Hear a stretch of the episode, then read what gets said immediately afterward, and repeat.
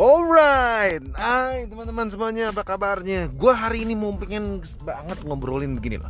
Gue kemarin ketemu dengan teman gue dan ada salah satu teman gue yang berkata, dan ini sangat-sangat menyangkut di kepala gue. Dia berkata seperti ini,